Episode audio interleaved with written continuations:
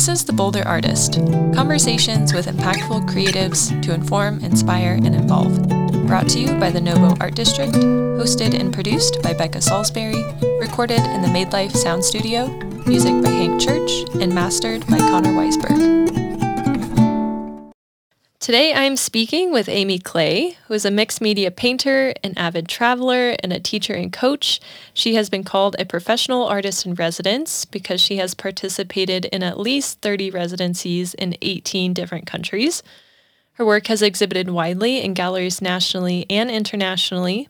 Amy is originally from the Boston area, earned her BFA from Syracuse University and the University of East London, and landed in Boulder, where she has raised a family and developed her career as an artist. So, Amy, thank you so much for being here. Super excited to ask you lots of questions. Great. Thanks so much for having me. I'm excited too. Great. You've taken a lot of risks in your life, like quitting your path leading toward a successful career in fashion design in New York City to travel the world largely by bicycle, and like giving up your car, home, and domestic life to do artist residencies back to back across the world after raising your son. Can you tell us more about what you were giving up in those moments and how it felt to do so? Right. Um, well, let's start with the New York piece. So I had, even though I got a degree in uh, fashion design, uh, well, I got a degree in fine arts with a major in fashion design. And that was my path. You know, I wanted to be at the time, we're talking the 80s in New York, you know, and I wanted to, I was very ambitious. I wanted to kind of be the next Calvin Klein or whatever. And um, my first job was under the direction of Donna Karan, who, you know, um, was an amazing force. So, right out of the starting gate, I was very committed to that. But it didn't take long after a couple of years that I realized that the other part of my creative life, being an artist, was something that I wanted to explore more. But I didn't really, I was so much focused on the path um, that I mentioned that I didn't really you know, it's it seems weird to be in New York. Even this is the time of Basquiat. I'm, you know, looking at one of the paintings here, which kind of reminds me of that. Um, that I didn't really even know where to go to mm. take art classes. Mm. So um, I'd been in New York about five years, and I just realized it did not have the soulful path that I really wanted in my life. And all of my friends were on the same kind of path so it wasn't like I knew anybody. You know, this was this is the kind of mid to late '80s where you didn't have sort of Instagram people who were like, "Oh yes, just get rid of everything," and do, it just I just knew that I needed to make a drastic change. Mm. And you know, I had that kind of myopic viewpoint of you may not know this very famous poster, the Saul Steinberg poster. I think that was his name. Um, that had, you know, if you lived in New York, it was like New York and you know the the Great Plains, a few little mountains, and then L.A. That was the view of mm. of the United States when you're living in New York. You just feel like that is the center of uni- of the universe. Um, glad I'm really glad that I didn't um, buy into that philosophy, but at the time, I I certainly felt that way. Mm. So I just was like, I got it. I I can't do this anymore. A good friend of mine was living in Australia in Sydney, and I thought, well, I'll start there I'm just going to cash it all in, uh, my few possessions, and one way ticket to Australia. I knew that I wanted to go through Southeast Asia on my own because I'm, you know, a textile person and things like at the time batik and some of the Asian textiles really interested me. But other than that, I had no idea what I was going to do. I was 27. And, um, you know, some of my friends were getting married and starting that path. So that particular choice that I made, I had no idea how much it was going to change my life. And um, it was scary as anything, but it led to this next sequence sequence of events that um, made it was such a profound change. Do so you do you see yourself as a risk taker before that? Or was that I the- would say yes. Mm-hmm. Um, I went to school in, at the University of East London uh, my junior of college, and you know that in itself was a risk. I hadn't done a lot. I'd never been abroad or anything. Um, I've always felt like not only was I going to take risks, they weren't going to be in small ways. And even going to New York at the time, even though I'd already lived in London for, you know, almost a year, New York terrified me. And the early 80s in New York was not what it is now. You mm-hmm. know, it was a very edgy, kind of, um, could be kind of scary place. So that was a big risk. And then um, launching into the New York fashion scene and just kind of like, oh, I'm going to go for the top. I'm going to apply to Anne Klein, which is where Donna Karan was the head designer at the time. And um, so I just kind of like dive in, but there's also a. It's not reckless. It's it's thought through to mm-hmm. a certain mm-hmm. degree. Mm-hmm. Um, but the, to mention the other thing that you had said about the bicycle trip, Mm-hmm. So when I gone to Australia and I met this man who became my husband and was the father of my son and everything, we just met. He lived in London and we took off together by bicycle. We barely knew each other for a year and went through, you know, Europe and six months in India and the mountains on our bikes. I mean, you know, they were like first generation um, hard rock Wow. Specialized mm-hmm. hard rock bikes. They sure. weighed a ton. and um, so, you know, that was a that was a huge thing. And it also gave me a completely different perspective on life about, you know, I developed more of a spiritual practice. Um, just being able to see the world at that time, again, this was like the late 80s, and get a different perspective from that sort of uh, insular New York privileged kind of lifestyle that mm. I was mm. living. So. And did yeah. it feel similar when you were again making a lot of change and letting go of a lot of maybe physical and maybe some intangible things? when you went on this long stretch of back to back residencies all over the world. And was that kind of a similar feeling? I would say yes, because a lot of a lot of those big risks require you to let go of a lot of stuff. Mm-hmm. And you know, we can become attached to those things, to our identity. You know, the identity of being a fashion designer in New York. You know, that mm. was a big mm. one. My identity at that point when I started doing the residencies, we're talking, you know, 30 years later or I don't know, 25 years later whatever. But, you know, I was a, a Boulder artist and also design. I still continue to do design. Um, and all of my friends, my son was now launched. I was divorced, so it it was a time to really let go of mm. the past, mm. and that that includes a lot of things. So in that case, I, you know, I was divorced, so I got basically cashed out of my house.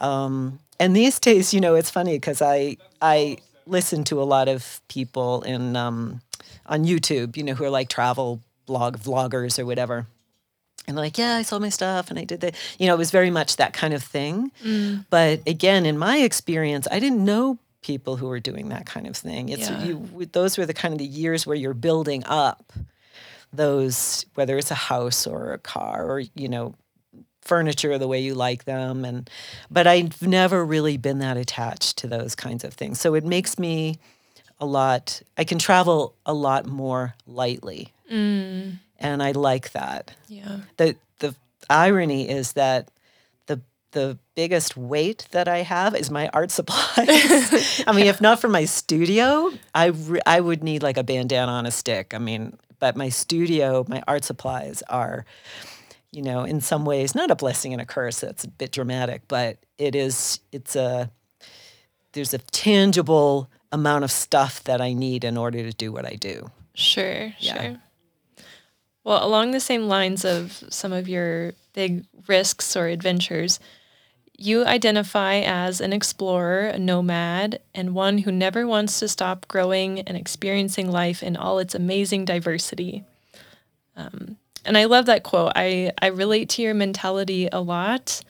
I too have quit a corporate job to explore the world via bicycle and pursue a more creative career. Um, but I was curious if you feel like there's a balance between that longing, that call to explore and to go versus being content, being satisfied, and appreciative of what you have in front of you. Like, is there a difference between the approach of being a lifelong learner and perhaps chasing something that we'll never attain? Well, I would say the number one quality that I cultivate as much as I can in myself, but I really admire in other people too, is curiosity. Mm. So when it comes to, um, and you alluded this to this in a previous question you had sent me by email, you know, about like chasing a mm-hmm. dream or, um, mm-hmm. You know, leaving behind versus going towards and all these kinds of things. And I, I think that more than anything, curiosity is the driver. Mm. The curiosity propels you forward. And the other things, whether it's um, stuff or egoic identity or, you know, these sort of tangible um, anchors in the world, that's what kind of holds you back. Mm-hmm. But if you stay focused on being curious about the world then you're not trying to project yourself into the future to like some kind of an outcome, mm. if that makes sense. Yeah. I, I don't know if that answered the question, but that's kind of what I'm thinking as you as you asked that. Because mm-hmm. yeah, even as I was asking, it, I was like, I hope this makes sense what I'm um, trying to get at. But I think your emphasis on curiosity makes a lot of sense because I, I can definitely see the difference between yeah approaching life with you know that wondering and being versus being attached to i'm looking for something i need something i'm chasing after you know the, maybe an outcome like you said yeah um, i can see the difference and that there. chasing an outcome again, it comes from an egoic place, mm. I think. Mm-hmm. I mean, longing is always going to be with us. Mm. You know, I think that's part of the human condition. Mm. And it's like make friends with your longing. and I call it holy longing because the longing on the deepest level is the longing for you could even say on the on a sort of spiritual level that you're longing for reunion with something bigger than yourself. Mm. So the longing is always going to be there. And it can be it can be a catalyst for change, for all sorts of really positive things. If it becomes sort of an interior imploded kind of experience where I'll never get what I want, you know, those sorts of things. So why even bother? Um, hmm. So so longing is a really good thing. But when you're chasing things and and here I sound like an oldie by bringing this up, but in a lot of the social media world that we live in right now, so much of that chasing is for some kind of a, um, whether it's oh, I hate myself for even saying this kind of thing, but like, you know, likes, comments, and shares, you know what I mean? Yeah. And that yeah. that's a very real difference in mm. choices that we make because that wasn't something when I started, even when I started in 2009 doing the residencies, I wasn't going to have a YouTube channel or a this, that. And there's nothing wrong with that because I think there's a lot of really cool stuff out there. But it wasn't it wasn't a driver in the decisions that I was making. Mm-hmm. And the, it was never none of that has ever been a driver. So yeah. I think that's super relevant. I'm glad you brought that up because yeah, I think social media can make it easy to have this romanticized vision that then maybe there's a sense of oh I want that or or I'm trying to get to that which you know maybe what you're seeing isn't even the full picture. yeah. Um, most likely it's not. So uh, no, I think that's super relevant that you brought yeah. that up. And the, and I think those are really good questions. Like, what's the driver? Mm-hmm. You know, what mm. what's the reason why you're making the choices that you're making? Yeah. So definitely. I think that um, that's a universal question, and being conscious enough to be able to discern why you're making the choices you're making and not just unconsciously sort of follow a herd you know from one place to the next and this is this is totally relevant in the creative process. So if you're if you're sitting in front of your canvas you know let's say you're a painter you know why are you making those particular marks? You know are you chasing a particular gallery representation or are you um, following a trend of what's you know what's the latest hottest thing? There's so many different reasons why we do what we do so if you if you can become conscious and listen deeply about what makes you curious right? Coming back to curiosity. So it's mm-hmm. like oh oh that's so cool. I think i'll i'll try that.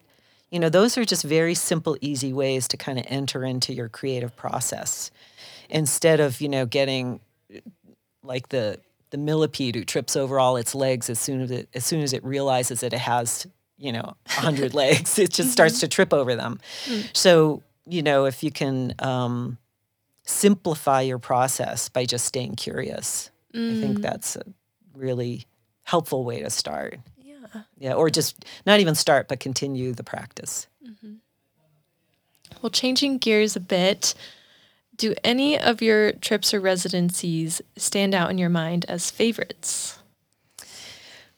Well, um, first of all, I will say I don't know if everybody knows what res- artist residencies are, um, so I can just give you a sort of super brief description of that Yeah.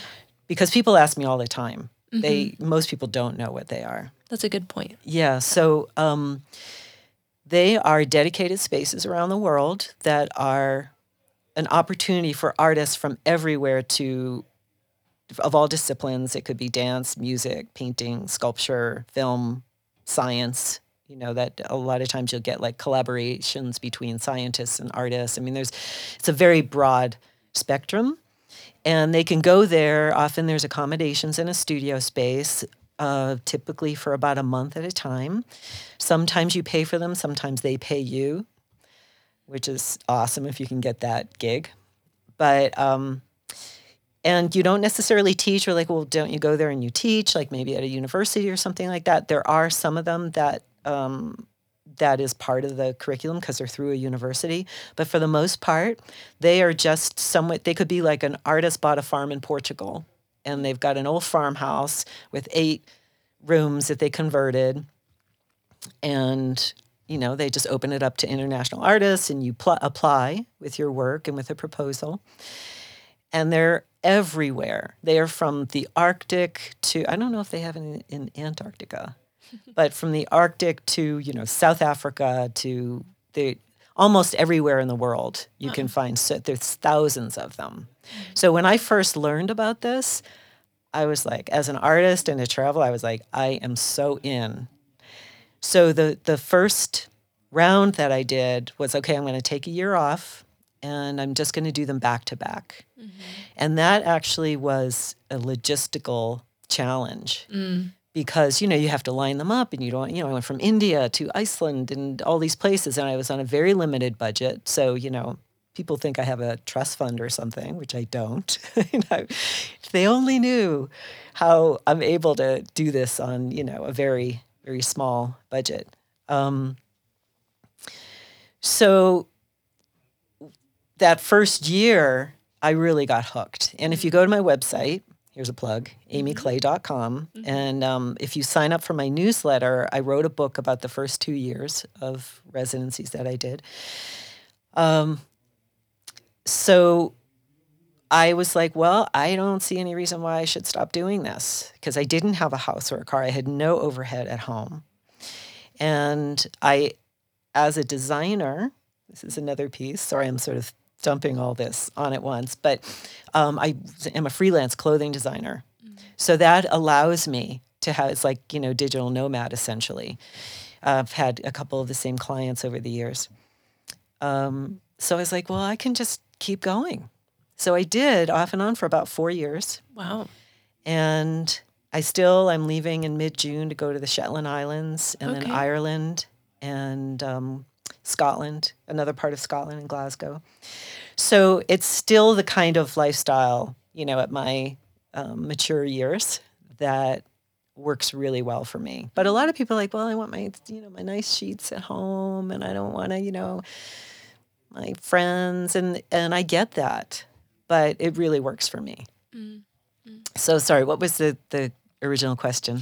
Um, if any of them, any oh, of those favorites. residencies, yeah, favorites. Mm-hmm.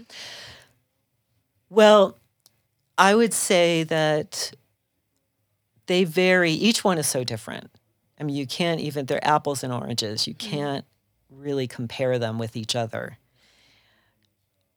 So I love some of them for different reasons. I did two residencies on the Isle of Skye mm. in Scotland um, the past two years in a row. And I love that, but it's very rural. I had to walk two hours to get groceries. Wow. And I'm out on a cliff. It was absolutely spectacular. Mm. But half the time I was by myself out there wow. too. Because a lot of them, you know, you'll have a couple of other artists, sometimes 10, 12 artists. Um, that would not work for a lot of people.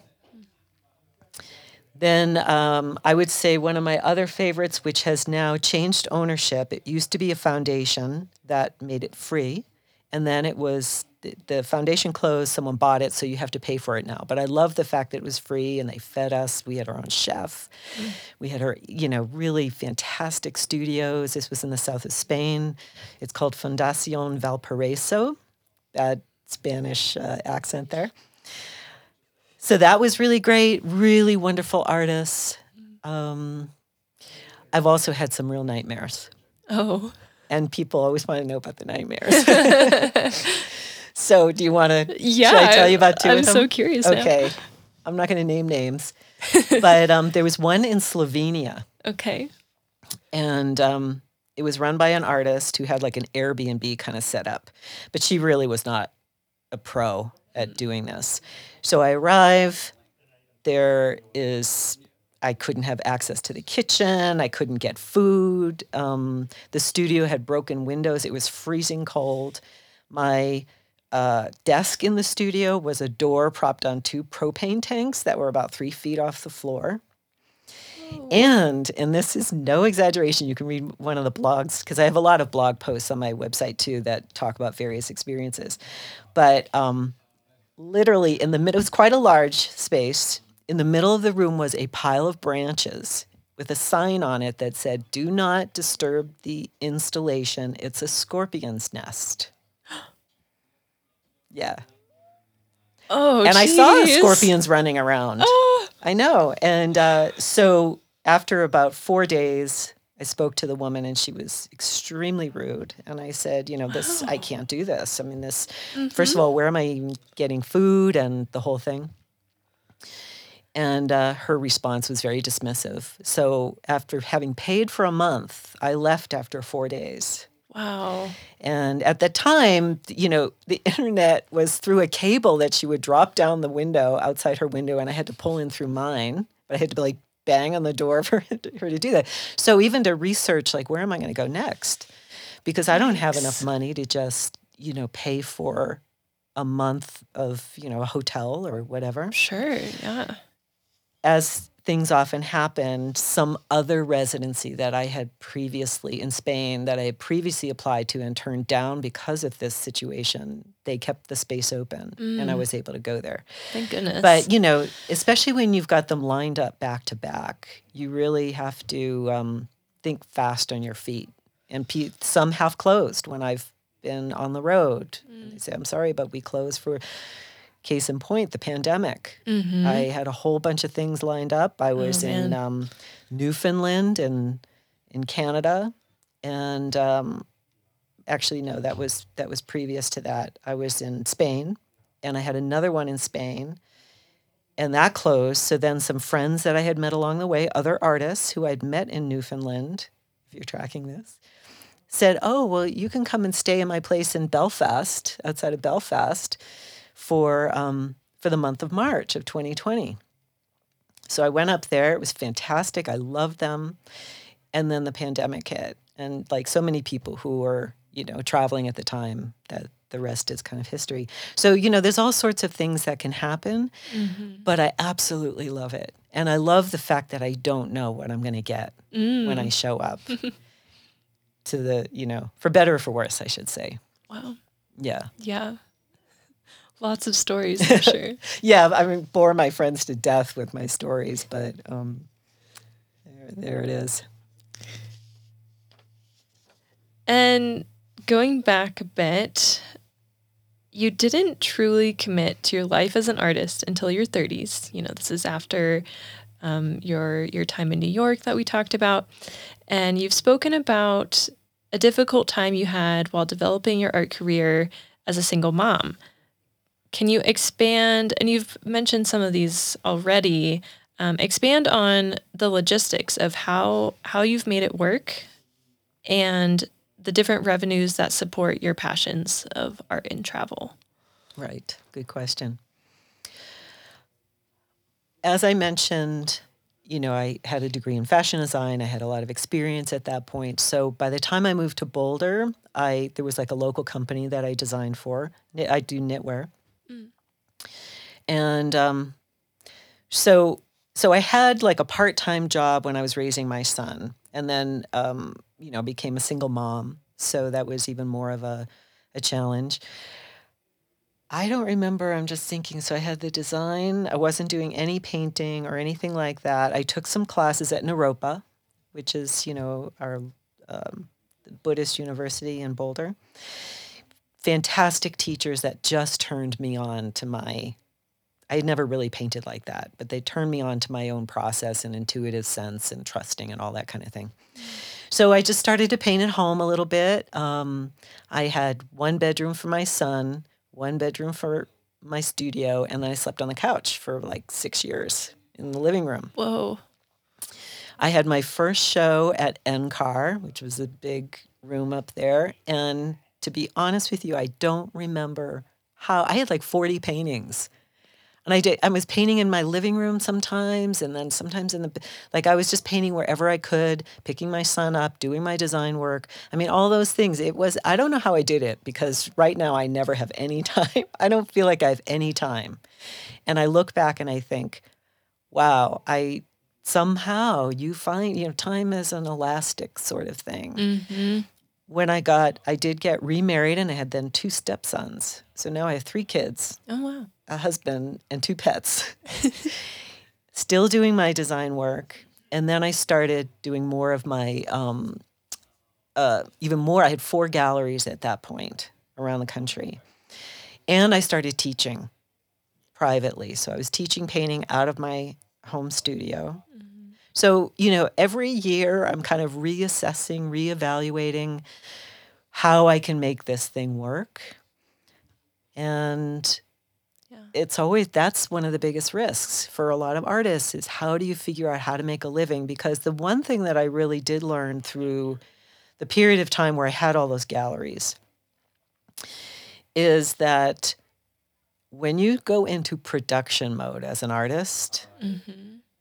That is kind of a killer. Mm.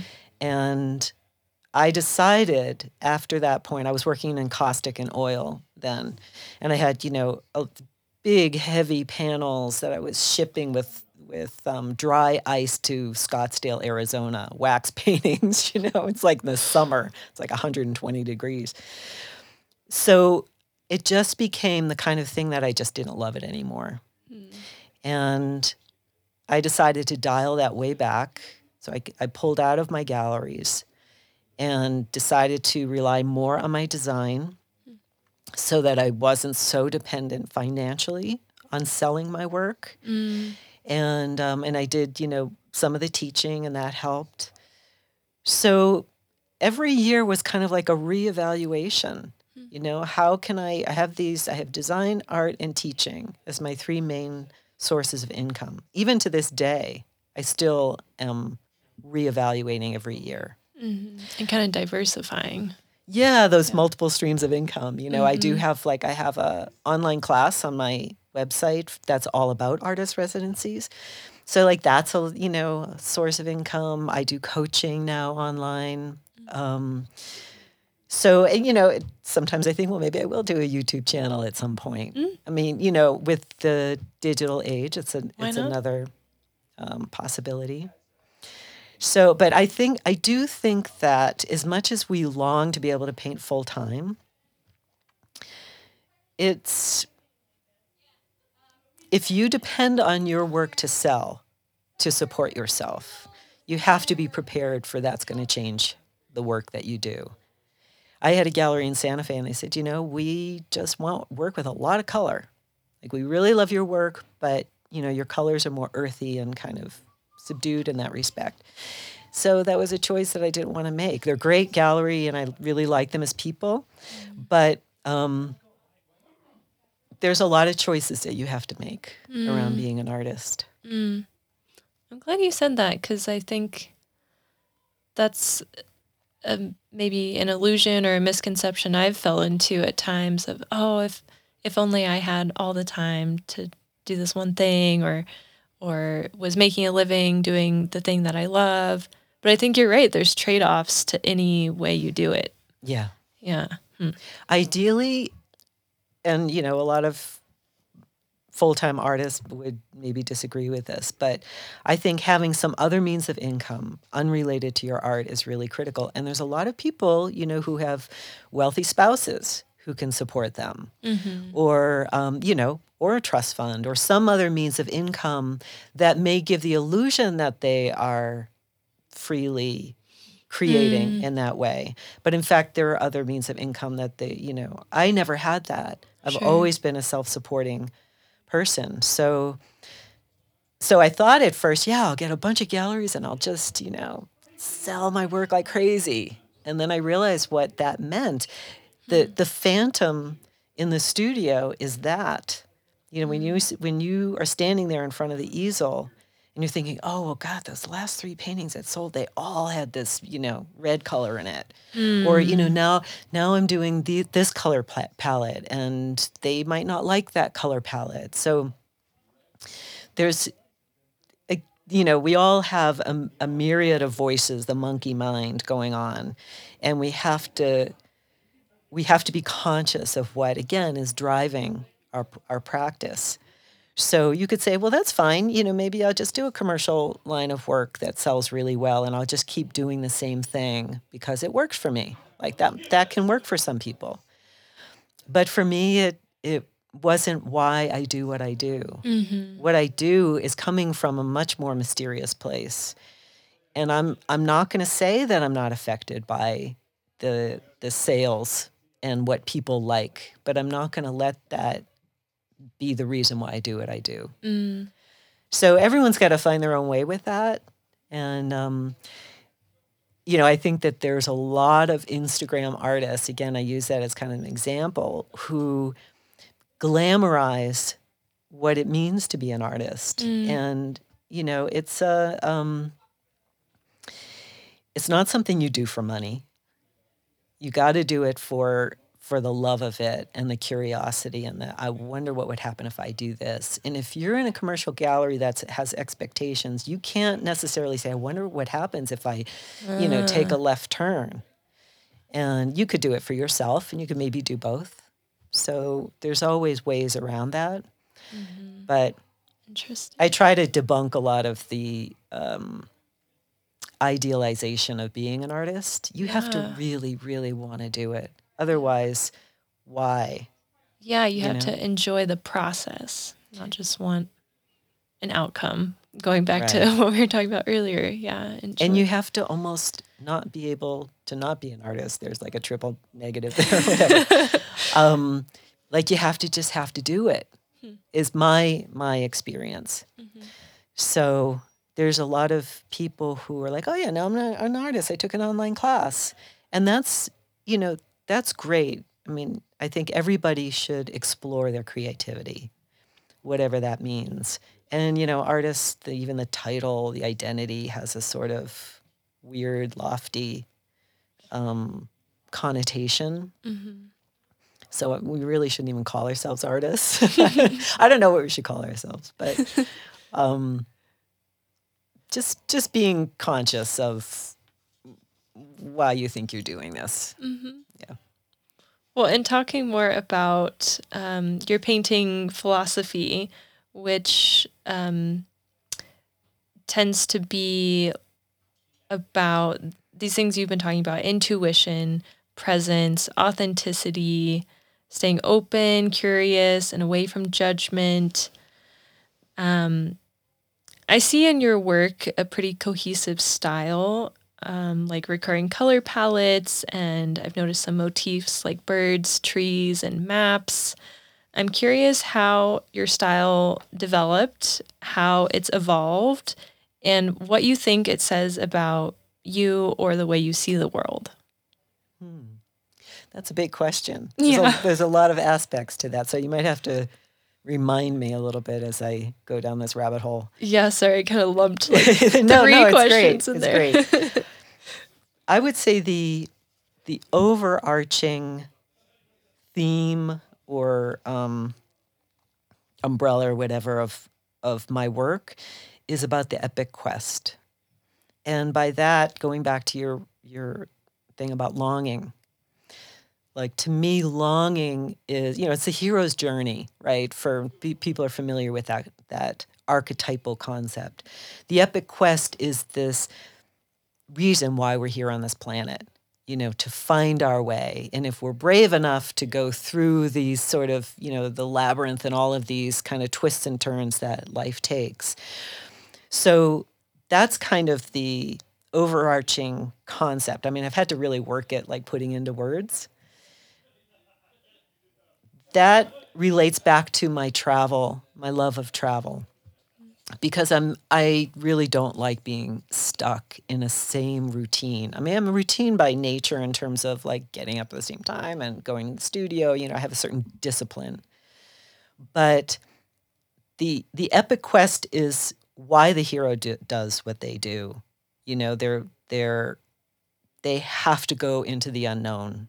They have to explore what they don't know already. So the epic quest is is the main thing that I'm always kind of thinking about in my life and my work. And to me it's all related. Art, life, travel, painting. It's all in my life, it's all servicing the same God essentially, which is the epic quest. Mm. Within that, within the sort of the style of painting that I do is um, you know, it's very intuitive it's mostly abstract with some photo imagery. And I started to bring the photo imagery into my work. I mean, I can draw, I can sort of, you know, if I wanted to draw a tree, I can do that. But I didn't want to, I, I'm not a very fastidious kind of artist. So, you know, doing a lot of detailed drawings and things like that wasn't that interesting to me. So I started to use photo transfer. Mm-hmm. First, when I was working in encaustic, um, and then when I started traveling, I went back to acrylic because it's very hard to travel with encaustic, like going to residencies and things like that. It's not, it's not a good medium for that. So I went back to the acrylic, and then I started just doing standard acrylic photo transfers. So I would bring in elements of nature and places. I was always taking pictures of trees, and everywhere I went, the trees were different. And I especially like the old like winter bones of a tree. Mm. Um, you know, just it's like kind of drawing in itself, the branches and things like that.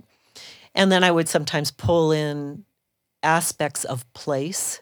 So, like a, an old ruin or a architectural element, and combining these elements to give a sense of place without it being a literal kind of like every now and again I would use an image that I wasn't all that familiar with and someone say, "Oh, I've been there. That's such and such," you know. And I was like, "Oh, okay, I got to make sure that whatever images I use aren't too literal Mm. because it pulls people out of the mysterious aspect Mm. of where, where is this? Where am I, you know?" Mhm. So those are just a few things um, related to my work. Very interesting. Yeah. And the the nature element is huge. Mm. So trees and I use water and you also mentioned maps which is kind of along the theme of the epic quest. Mhm. Um, people say, "Oh, that's a topo. Where's that topo?" I was like, "Well, it doesn't matter where it is. It's Yeah. not meant to represent a specific Uh, landscape. It's really just to give you a sense of the journey." mhm. Mm. That makes sense. And you teach workshops and love to help others find their own creative voice. You've even said that if someone is inclined to be an artist but does not act on it, that they could really suffer internally. What do you see holding people back and or are there any limiting beliefs you have had to dismantle for yourself? Um, I'll start with the last question first. The limiting beliefs, I think, you know, we all have them. Mm-hmm. But I would say that it's possible I have less than others because I wasn't raised with limiting limiting beliefs. Mm-hmm. And I've been really lucky. My parents were always super supportive of what I wanted to do. My mother at the time, you know, she was a very frustrated feminist. Uh-huh. So, you know, she was a 50s housewife originally, but then she started working and she always had books about, you know, like from Gloria Steinem and people like that. So she was, both my parents were very encouraging of me and my siblings in terms of, you know, doing what you wanted to do. So I, from a very early age, started doing art. I was always drawing and painting, and they, you know, supported me going through college, you know, into art school and that kind of thing. I think a lot of people really struggle with overcoming early mm-hmm. limitations. They also were great travelers, mm. and as was my sister in particular, my older sister. So I was lucky that I, I grew up feeling like I could do anything I wanted to do, and I pretty much did and have. So I'm very thankful for that. As far as um, the workshop, so I teach privately um, through various studios around Boulder. I'm now teaching a workshop coming up in Provence in September, which I'm super excited about. Yeah, we've got a really great program. We only have like two spots left. So Ooh. if um, anyone's interested, they should be in touch. The what I love doing more than anything in terms of teaching. I love teaching groups, but I also am always teaching about finding your own voice because if everybody paints the same way when they come out of my workshops, then I haven't done my job. Mm. I'm going to I'm going to teach a lot of techniques, but I'm going to really challenge people to find their own way with each one of these. Even more than that is I love coaching individually with artists. And, you know, it can be anything from, I don't even know how to set up a studio to, you know, I'm an established artist, but I want to go, you know, I want to level up. I want to go to find different galleries internationally or I want to do residencies. So like the whole spectrum. And to me, because I'm very much a one-to-one kind of person in general, I love, you know, zooming with somebody in Uruguay or Guatemala or, you know, Boulder, whatever, and saying, okay, what is your dream? What is your biggest vision? And how can I help you to find the steps to get there? Mm-hmm. Like to me, that just turns me on. I love it so much. so yes, to a group, that's that's great and we all feed off of each other. But it's hard to get really down into it with, you know, when you have 8, 10, 12 people yeah. in a workshop. Sure. So yeah, so that's maybe re- answers that question. Mm-hmm. Yeah. Absolutely. Um, and then, so you've mentioned um, some of your materials and um, how they can be um, maybe a bit challenging to tote around. But I'm curious about if you carry a sketchbook and any other kind of on the go materials that you might take when you're traveling or even when you're within traveling, you know, if you're taking a walk around the city or looking for inspiration, is there anything that you you always car- carry with you? Yes, I always have a little like um, journal. I mean, you could call it a sketchbook, but you know, it's a little thing that I can fit in my my purse. Mm. And I'm an obsessive writer. Mm. I mean, I mm. just journal and I have since I was 12 years old. I mean, my poor son, when one day when I pass, he's just going to have boxes and boxes of journals that he's going to have to go through. But um, I'm trying to weed out some of the less relevant ones as I go along. But I don't, I, I love to like go to a new place, sit down in a cafe. I have zero interest in scrolling through social media. I take out my little journal and I look around and I write, you know, just th- random thoughts as they come up, how I'm feeling, what I'm seeing, um, some ideas I might have. I might do a little thumbnail. Sometimes I'll do like a sketch of, you know, the outdoor cafe or something like that. But mostly I'm writing. And that's how I articulate ideas mm. more than anything. And they're not necessarily like ideas like, well, I'm going to, oh, I'm going to do, you know, three six foot by six foot paintings or something like that. Um, it's it's more on a conceptual, even spiritual level, like going deeper into my experience. Mm-hmm. That I can't live without. If I if I show up somewhere and I'm waiting for somebody and it's you know been 15 minutes and I'm just sitting there without my journal, I start crawling out of my skin. Okay. Yeah. Okay. Yeah. Fascinating. But I also have sketch. I mean, I also I mean, I had the little one. I've got the mm-hmm. medium sized sketchbook. I've got the big sketchbook. I'm drowning in sketchbooks and journals. Okay. But it, but I love it. Mm-hmm. I would spend all day, every day, just writing in my journal mm. if I could. Mm. That's just how I process yeah. my thoughts and information. Sure. Yeah. But as far as you know, materials when you're traveling, these days it's a lot easier because you can order from Amazon almost anywhere. So, I mean, or you can go to the local art store or whatever. Mm-hmm. But when I first started doing it, I I brought almost everything with me and, you know, one giant suitcase of paints and you know, papers and and brushes and all that kind of thing. I mean, really it's a big pain in the neck. That's when I really wished I was a writer. Mm. And I didn't mm. have to haul this stuff. Mm-hmm. But I wouldn't trade it. Yeah. Yeah.